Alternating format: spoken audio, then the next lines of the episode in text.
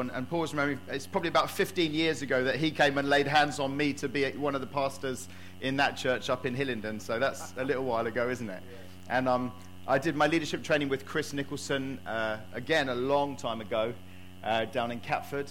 And uh, I'm a good friend of Shara and Alexis. I'm actually with uh, John as well. I'm one of the trustees on their charity that they're setting up in Iraq. And Chris and I are going to be going to visit them together in a couple of months' time. Uh, so I promised to look after him. Uh, do you, I don't know. Do you want him back? all right, I'll look after him then. Um, so that'd be great. But um, it is it is really really amazing to be with uh, with you guys this morning. And just before we open the Bible together, I just I just felt a couple of uh, kind of words as we were worshiping. I feel there's someone sitting in this section over here. So this side over here, you've got a pain or problem with your arm, so kind of shoulder, elbow, that kind of thing. So at the end of the meeting, we're going to have a prayer time, and if that's you, is that is that was that you, madam? So at the end of the meeting, we would love to pray. Is that you, madam? Great. Two for the price of one, eh? Um, we would love to pray for you. At the end of the meeting, we're going to have a bit of a time of prayer. I, I, you also, three for the price of what we're doing. Um, I would, uh, not, not being funny, often I'll bring a word of knowledge like that, and there'll often be three people that respond to it. It's like the Holy Spirit's being efficient, you know, like gr- group them together. These people really need a touch from God today. So we would love to pray for you at the end of the meeting. Um, I also feel there's someone here today. You have a, a kind of an infection or an irritation with your eye. So if that's you today, um, again, three people. Hallelujah. Um, if that's you today, we'd love to we'd love to pray for you guys at the end of the, the meeting, okay? And just as we have a time of prayer at the end. I just sometimes when there's a specific word, God wants to particularly touch those people and bring healing to them. Um, we're going to look at a, a, story. To, John asked me, "What are you going to be preaching on?" I said, "Jesus." Is that okay? Yeah, that's good. Is that all right with you guys? Um, we're going to be looking at a story today from Mark's Gospel. So we're going to be in Mark chapter five, and yes, it's a story about Jesus and a story from his life. And um, you know, Mark um, is telling Peter's story. So Peter was one of Jesus' disciples. I think Peter was probably illiterate, couldn't read and write. Uh, he was in the trade. And actually, following Jesus around, he had all these stories about Jesus that he wanted to pass on. And so he found Mark, who was a young guy who could write Greek, and he got Mark to write it all down. So it's all Peter's stories, and Peter was there in all. Have you ever noticed in Mark, Peter's there in all the stories because he saw them all. So this is Peter's experience, but he got Mark to write it all down for him. And um, that's where we're going to be today. We're going to be in Mark chapter 5. And really, the, the, the question that I wanted to ask or think about as we go to this is why should I care about other people? Okay? So I was born and grew up in Cyprus. That's where I'm from. And anyone that knows anything about that part of the world, people in Cyprus, they hate people in Turkey. So we hate them. So when I was when I was a kid, all the games we used to play were like, let's play kill the Turks. Today you can be the Turks and we're all going to kill you. And and it's just as a nation because of history, because of things that have been done, there's a real hatred. But later, when I uh, when I was 17, I met Jesus, gave my life to Him, got baptized, and very soon I felt somehow God starting to call me to go and share this good news with people in Turkey. So later, when we moved as a family to, so we were in West London for a while, and then we moved as a family to Istanbul to go and start a church there. A lot of my friends in Cyprus, they just deleted me from Facebook, you know, just like, no, you're a traitor, you've betrayed us, where have you gone? You know, because I think, but what is it about the gospel that makes us love people that are different to us? And why should we care? You know, we have this saying, charity begins at home. And sometimes we really use that as an excuse, you know? In other words, until I get all the stuff at home that needs sorting out, I'm not going to worry about other people. You know, and I don't know about you, my family's got a lot of mess in it. So actually, if that was true, and I had to sort out everything at home until we were all sorted and okay before we started trying to love other people, we would never get there. We'd never get there. And the question is with all this stuff that needs sorting in my life and in my family or in my church or in my neighborhood, why should we care about other people? Why should we care about people that are different to us? Why should we care about people in other nations? Why should we care about mission. Yeah?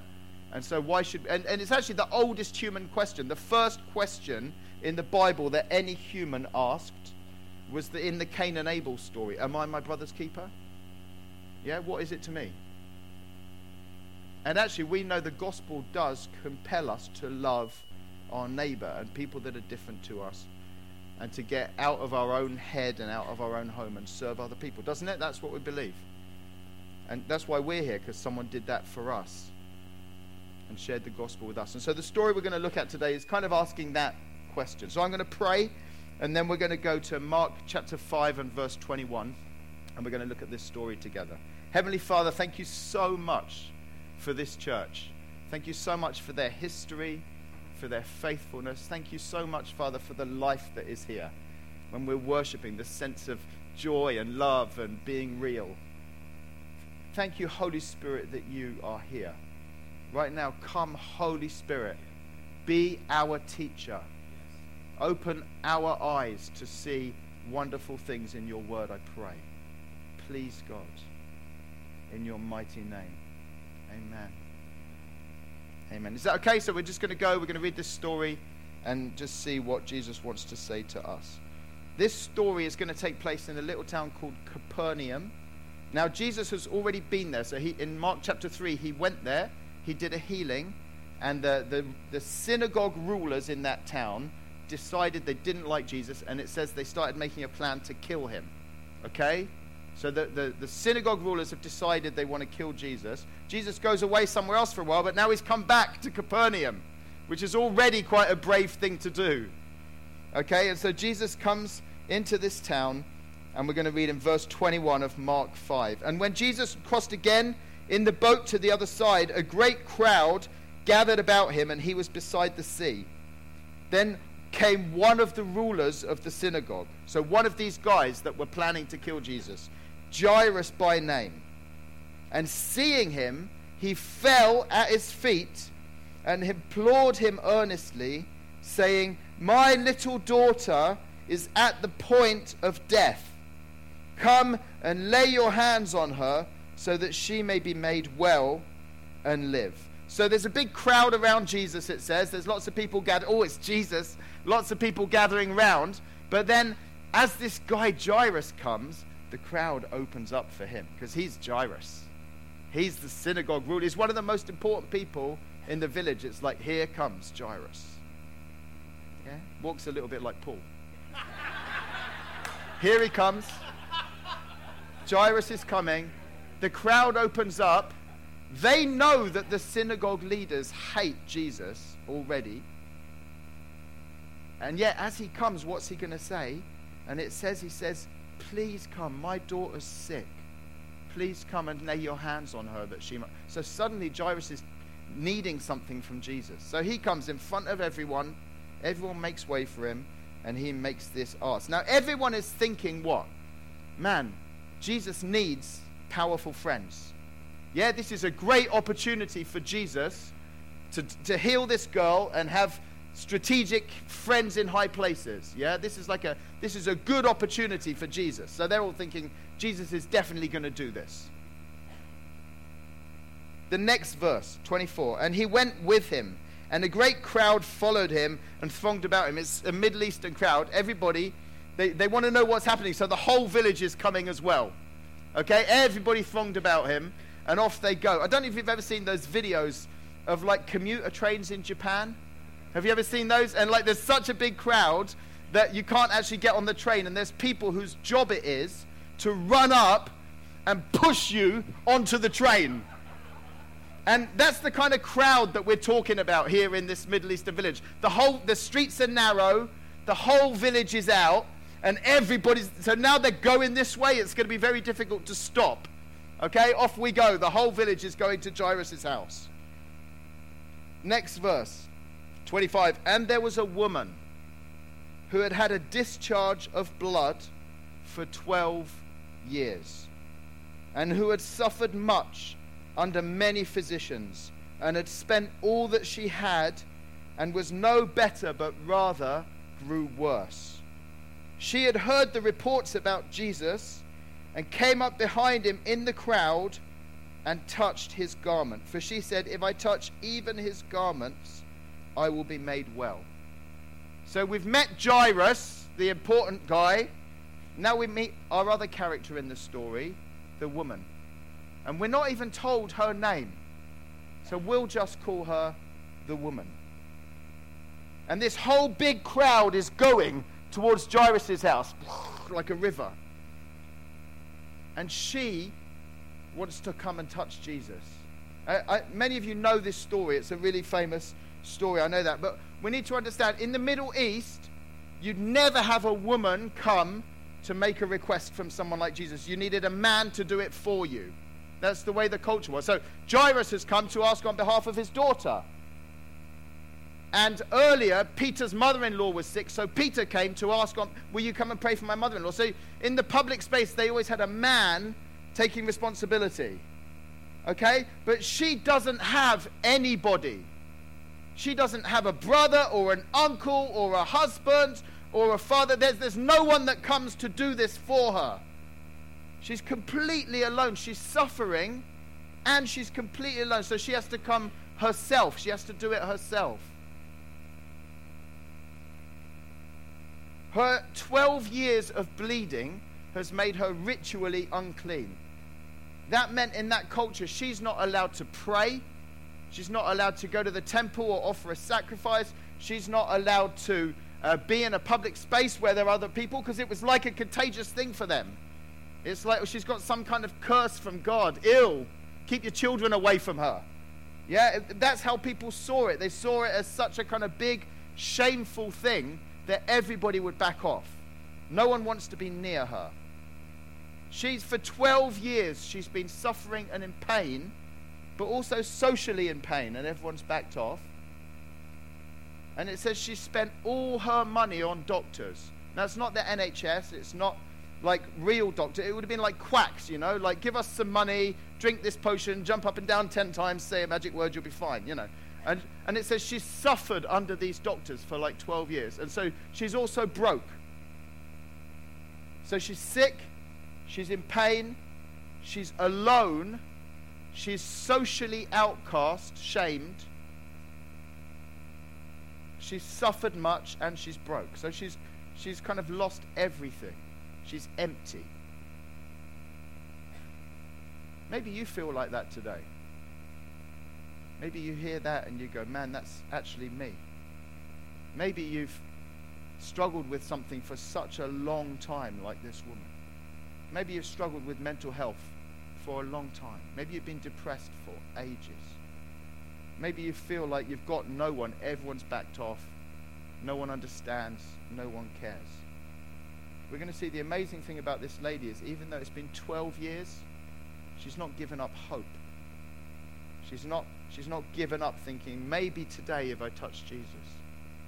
She's tried everything, but she's still going to keep trying. It's amazing.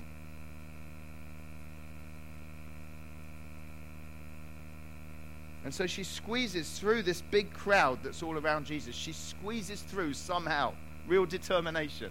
And she touches his garment and she says, Maybe if I touch him, I'll get healed. And verse 29 And immediately the flow of blood dried up. Hallelujah. And she felt in her body that she was healed of her disease. She felt it happen. And Jesus, perceiving in himself that power had gone out from him, Jesus felt it too. He felt power go. Immediately, he turned about in the crowd and he said, Who touched my garments? And his disciples said to him, You see the crowd pressing around you, and yet you say, Who touched me? Jesus, everybody's touching you. Yeah, the whole crowd is like squeezed around you. There's no personal sp- It's not England, there's no personal space. Everybody's touching you. And he's like, Yeah, but one touch was different.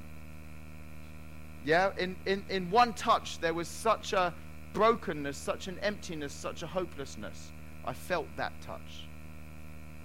You know, that, that's the kind of touch that Jesus feels because power flows from his fullness into our emptiness. So if we're empty, desperate, we touch him, power flows. That's the touch that he felt. And verse 32, and he looked around to see who had done it. Who was this person? What is Jairus thinking? Yeah, we've already met Jairus.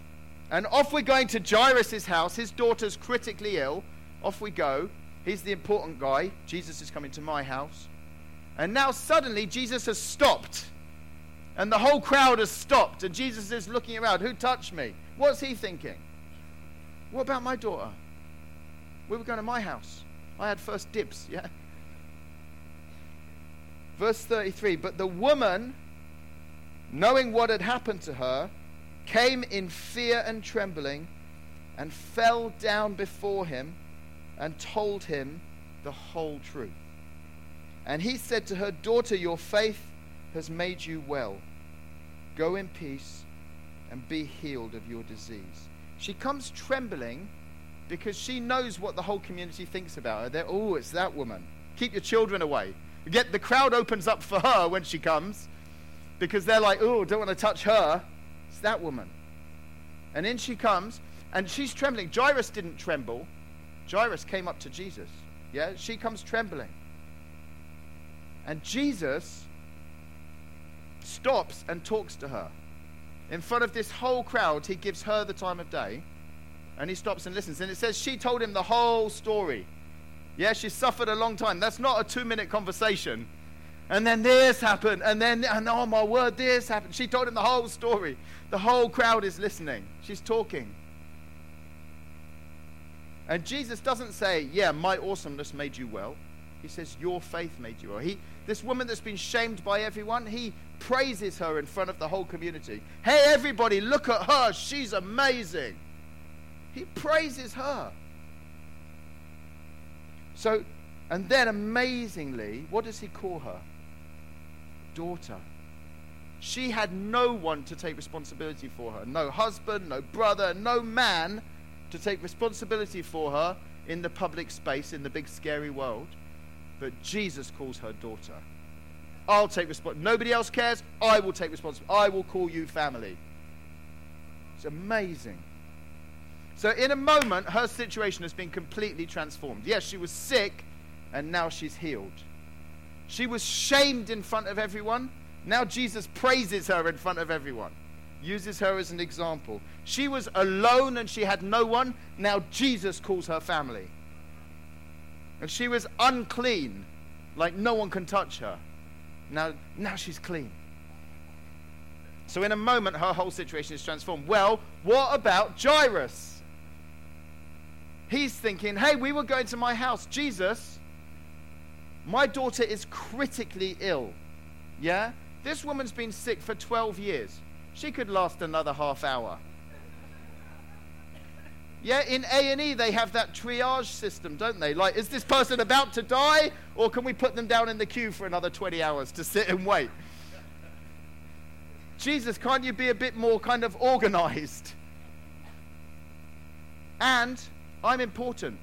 I'm Jairus. Yeah, you need important friends. I know what they're saying about you. I know they're planning to kill you. You need strategic influence. Jesus, what are you doing? And Jesus is like, actually, I just want to give this woman some time. It's really unstrategic, yeah? I want to give her some time. And then verse 35. While he was still speaking, there came from the ruler's house some who said to Jairus, Your daughter is dead. Why trouble the teacher any further? So, as they're here talking to this woman in the crowd, some messengers come and say, Jairus, your daughter's died. It's too late. How's he going to feel now? Angry! Angry! And it's her fault! Is that what, if she hadn't been in the way, if she hadn't stopped Jesus, he'd be at my house healing my daughter. It's her fault. You, have you ever had that happen? It's there. If it hadn't been for them, if it wasn't for that person, my whole life would have been different. You angry at someone today? That's exactly how Jairus, that's how I would have felt. It's exactly how Jairus feels. And Jesus turns to him, overhearing what they said. Verse 36 Jesus said to Jairus, Do not fear, only believe. Verse 37 And he allowed no one to follow him except Peter and James and John, the brother of James. So now Jesus is going to go to Jairus' house. The daughter's dead. Jesus is going to go there. And they came to the house of the ruler of the synagogue, and Jesus saw a commotion, people weeping and wailing loudly. The girl is dead, and everyone's already there, and they're all, and this is the Middle East, yeah? So it's not a little bit of English crying. It's like, ah! oh man, I broke the microphone. like weeping and wailing and screaming, oh, our girl is dead, our girl is dead. And Jesus walks into this courtyard and everybody's there crying. And when he entered, he said to them, Why are you making a commotion and weeping? The child is not dead, but sleeping. And they laughed at him. But he put them all outside and took the child's father and mother and those who were with him and went in where the child was. Jesus rebukes them. Why have you given up? And they're like, well, the girl's dead. And Jesus is like, this woman was sick for 12 years. She never gave up. Your girl's been dead for five minutes and you've thrown all your toys out of your pram. He rebukes them. And then it says they laughed at him. It's one of the most horrible verses in the Bible. God came to your house and you laugh at him. They treat him shamefully. You don't know what you're talking about. Jesus says the girl is not dead, she's sleeping. Now, Jesus knows that she's dead, yeah? He's not like in denial. But Jesus knows that for him, death is like being asleep. He's got the power to raise someone from the dead just like waking someone up from sleep. For Jesus, it's actually not that big a deal. He is life. He made life. Life has walked into this courtyard of death. And he says, Yeah, she's not dead. She's sleeping. I can wake her up. And they laugh at him. And he rebukes them. Why are you crying? Now, if it was me, thank the Lord it wasn't me. If it was me, I would have gone, Where's the girl? And they laugh. Fine. If you don't want it, I'm off. There's plenty, there's plenty of people that do need healing. There's plenty of people that do care. Off I go. But Jesus is like, hang on. No, let's put these people out. It's like putting the cat outside. He put them outside, yeah? Like, you're laughing at me, out you go. And then he takes his closest disciples, and they're going to go into the inner room where the girl is lying dead. In we go. Even though they laugh, even though they mock him, he's still going to heal their little girl. That's amazing grace. So, verse 41. They've gone into the inner chamber, into the little room where the child was. Verse 41 Taking her by the hand, he said to her, Talitha Kumi, which means in their language, in Aramaic, little girl, it's time to wake up now. It's the same normal words that I say to my teenagers in the morning. Guys, it's time to wake up now. And that's when they start throwing their shoes at me. All that kind of stuff. Just not, it's like normal. He doesn't shout.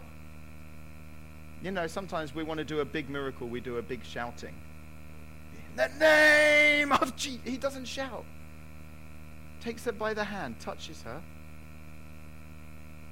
speaks gently in her normal heart language. Her, he doesn't speak a fancy Hebrew prayer. Yeah, praise God. We don't have to learn Latin or Greek to understand the but yeah, it's our we read it in our language. It's amazing. Speaks to her in her normal language and says to her little girl, it's time to wake up now. It's morning time verse 42 And immediately the girl got up and began walking because she was 12 years of age. And they were immediately overcome with amazement. Of course they were. And he strictly charged them that no one should know this. And he told them to give her something to eat. Yeah, if I'd just woken up from being dead, first thing I'd want, like what, a pizza? I need to eat. Death is hungry business. But he charged them that no one should know this. Now, hang on. If you've just done a raising people from the dead miracle, put it on YouTube, yeah? Like, let everybody know I've done this amazing miracle for Jairus' daughter, friends in high places. Why does he tell them to keep it a secret? Why does he tell them not to tell anybody? It's a miracle. Surely people are going to, they all knew she was dead. Like, people are going to wonder anyway.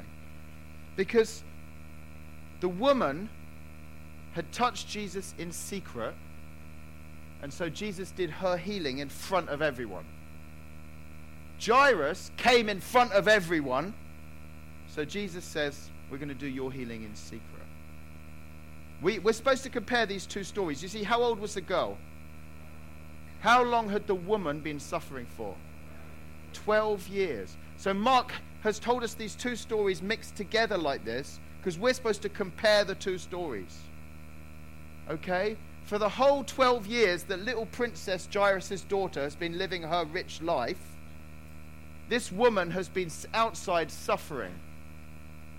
And while daddy's little girl has had everything, this woman has had nothing.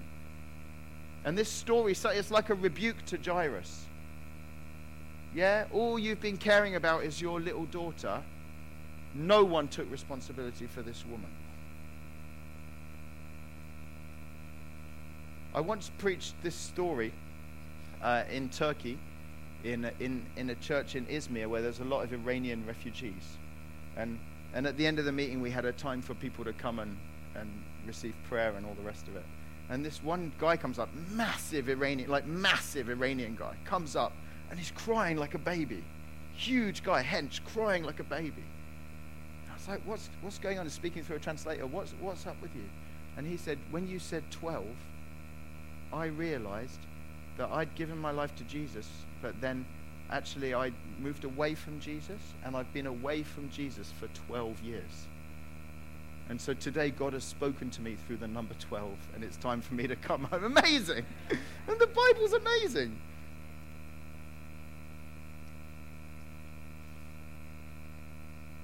And so we're just going to compare the two stories because that's what we're supposed to do. Okay? So how old was Jairus' daughter? And how long had the woman been bleeding for? 12 years is a long time, yeah. Jairus, we know his name. He's a man, he's important, and his name is Jairus. The woman, she's unnamed. And yet for Jesus, she's like first in the queue. First, whatever the world says about what's important, first, let me take my time with this lady hear her story, heal her, honor her in front of everyone. Then I'll come to you later, Jairus. Jairus comes on behalf of his daughter. The woman has no one to come on her behalf, but Jesus calls her daughter. Jairus is proud, so Jesus humbles him. The woman is humble, and Jesus praises her in front of everyone.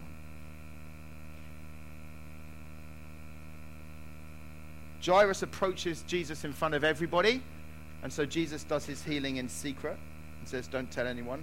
The woman comes secretly through the crowd, so Jesus opens her up in front of everyone and says, Look at this woman. He does it in public.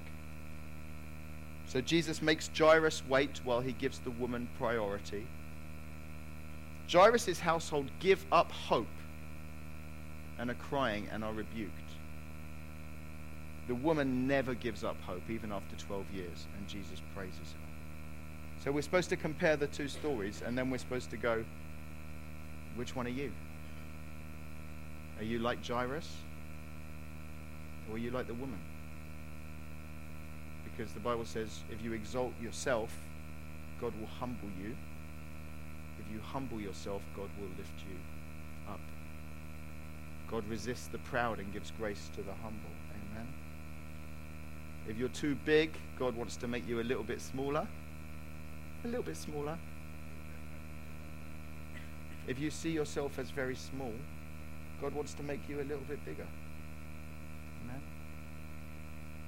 Okay, so what do we learn from this story? A few things, and then we're going to pray. Number one is this if you are suffering, come and touch Jesus today.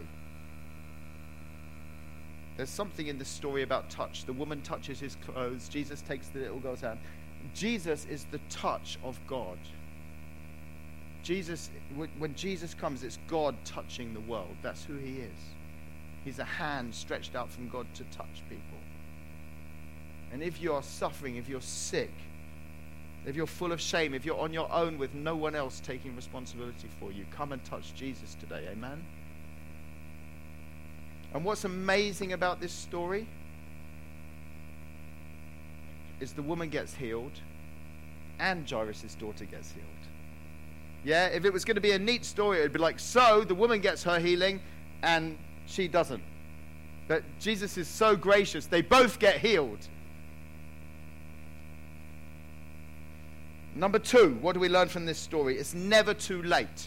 Never give up hope. What is that situation that you've been praying and praying and waiting and waiting? When is it going to happen, God? Never give up hope. For 12 years, she kept going. Jesus came to town. She's still like, here's my chance. Boom, here I go. Don't give up hope, yeah? There's always hope. You believe that? You believe that? It's never too late. Sometimes Jesus looks late. He's coming to Jairus' house. He stops. They want to speed him up. You know, you can't speed Jesus up. He goes at his own speed. If he's coming to your house, he's coming to your house. It's never too late. Number three, there's something in this story about caring for people that are outside, people that are poorer, people that need help. There's something in this story about taking responsibility. There's a, re- a, a, rebuke for Jairus. You spent your whole time caring about your daughter, the whole 12 years this woman was. Yeah, we see that in the story. And we've all got stuff in our families, and we could easily spend all our energy, all our prayers, all our time just trying to sort out our stuff and we must do that. But there is a, we've got to be careful. There is this question here what about this woman? Who takes responsibility for her? And there is, I know it's, it, it's, it's quite a new word, isn't it, for us, the word woke. Jesus is woke, if you know what that means. Jesus is aware of inequality and injustice. Jesus is alive to the fact that the world is not a level place. And he's always looking out for people that are on the down end of life. He is. And we see that in this story. Number four, pride and humbleness. And if you're a little bit too big, Jesus wants to make you a bit smaller. And that may be a word for you today. You may look at this and think, yeah, I am a little bit like Jairus. And actually, I just need to come to him and, and just ask him to humble me a little bit. That's a difficult prayer to pray. Or it may be that you see yourself like this woman, you see yourself really small. And Jesus wants to lift you up and kind of praise you in front of everyone. And in that, strangely, I feel a, a, word for you as a church community. I think if you see yourselves as part of the Catalyst family of churches or other churches, you may look at yourselves and think, man, we're, we're not really very special. There's all these churches with big, shiny buildings and I don't know, or, you know, and you may think, oh man, we're just little us in Bermondsey. And I feel actually, even for you guys, there's a, a word in that. No, Jesus loves the life that is in this church. Jesus loves the authenticity and the history and the faithfulness. And what, three decades, four decades of presence here? Longer, isn't it? How long has this church been here, kind of? Well, there you go. 150 odd years. And I think there's something about your faithfulness as a community that Jesus wants to lift up and show to other churches as like an example and say, wow, look at these guys, look at their faith. And I, I really, I really think God's hand is on you. And then the, the final piece of this story, the, the, the final thing that we learn is this Jairus' story is actually our story. It's the story of the world. You see, the world, ever since Adam, has been a place of death. So Jairus' house is a place the girls died and everybody's crying. And actually that's like the world. Ever since Adam and Eve there's been death and people are crying. And Jesus comes, that life himself, he comes into our world. He steps into our courtyard. He says, I've come to heal your daughter. I've come to bring life to all people. He steps in, and what did we do when Jesus came into the world? We laughed at him. We rejected him. We nailed him to a cross. We mocked him, spat on him, scorned him. That was our response. We're like Jairus' family. Jesus came and said, I've come to bring life. And we rejected him. And we killed him. That we betrayed him. That's what we did. That's our story. And in spite of that, Jesus, in his grace, presses through that rejection and still heals the door. And that's what we see in the, in the story of Jesus, his death and resurrection. He's actually coming to take mankind by the hand and say, I've come to raise you up. Little girl, it's time to wake up now. And you know the great news, friends? All of us at some time will sleep for a little while in death. And they'll bury us down the road or somewhere or burn us, you know, but all of us will sleep for a little while. But then all of us, like this little girl in the story, will one day feel Jesus taking us by the hand and we'll feel him waking us up and we'll hear his voice in our heart language, whatever your language is, whispering to us, Hey, little one, it's time to wake up now. And we'll wake up with him in the new heavens and the new earth, in heaven, in his kingdom. And we will eat, yeah. Pizza, let it be. Heaven is a big feast. My picture of heaven is we're just going to eat. And there's going to be lots of nations there. So there's going to be some amazing food. Amazing. And we're going to be with him in his kingdom forever. And that, that is true for everyone that is in Jesus Christ, yeah? Those, it says, Blessed are those who die in the Lord. How can you be happy if you die because you're in the Lord? And because we know we're just sleeping and He's going to wake us up. Amen? So this story is our story. Let's own it. Right, let's stand together and we're going to pray.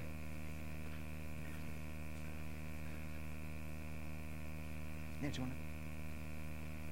Great, so you guys know what to do. If you say, hey, I just want a touch from Jesus today, like this kind of touch we've been seeing in the story, we want to invite you to come to the front and people are going to pray for you. They will pray for you, but the touch will be from Jesus. They'll lay hands on you, but actually it's Jesus touching you. If you feel like actually you're like this woman in the story and, and in whatever way you feel alone, you've been suffering, you're sick, you feel pushed out and shamed, we'd love you to come today and have people pray for you, pray with you. If you want to respond to one of the specific words, yeah, please come, sister. If you want to respond to one of the specific words, then we invite you to come so that we can pray for you to receive a healing touch from God today. If you're here, and this is harder, but if you're here and you're like Jairus, and you hear that and you think, wow, actually, I'm a little bit too big in my own eyes, and I want to humble myself before Him, we'd invite you to come and so that people can pray for you. So we're just going to take a moment. We'll sing, we'll sing together. If you'd like to receive prayer, then we invite you to come now and receive a touch from Jesus. Amen.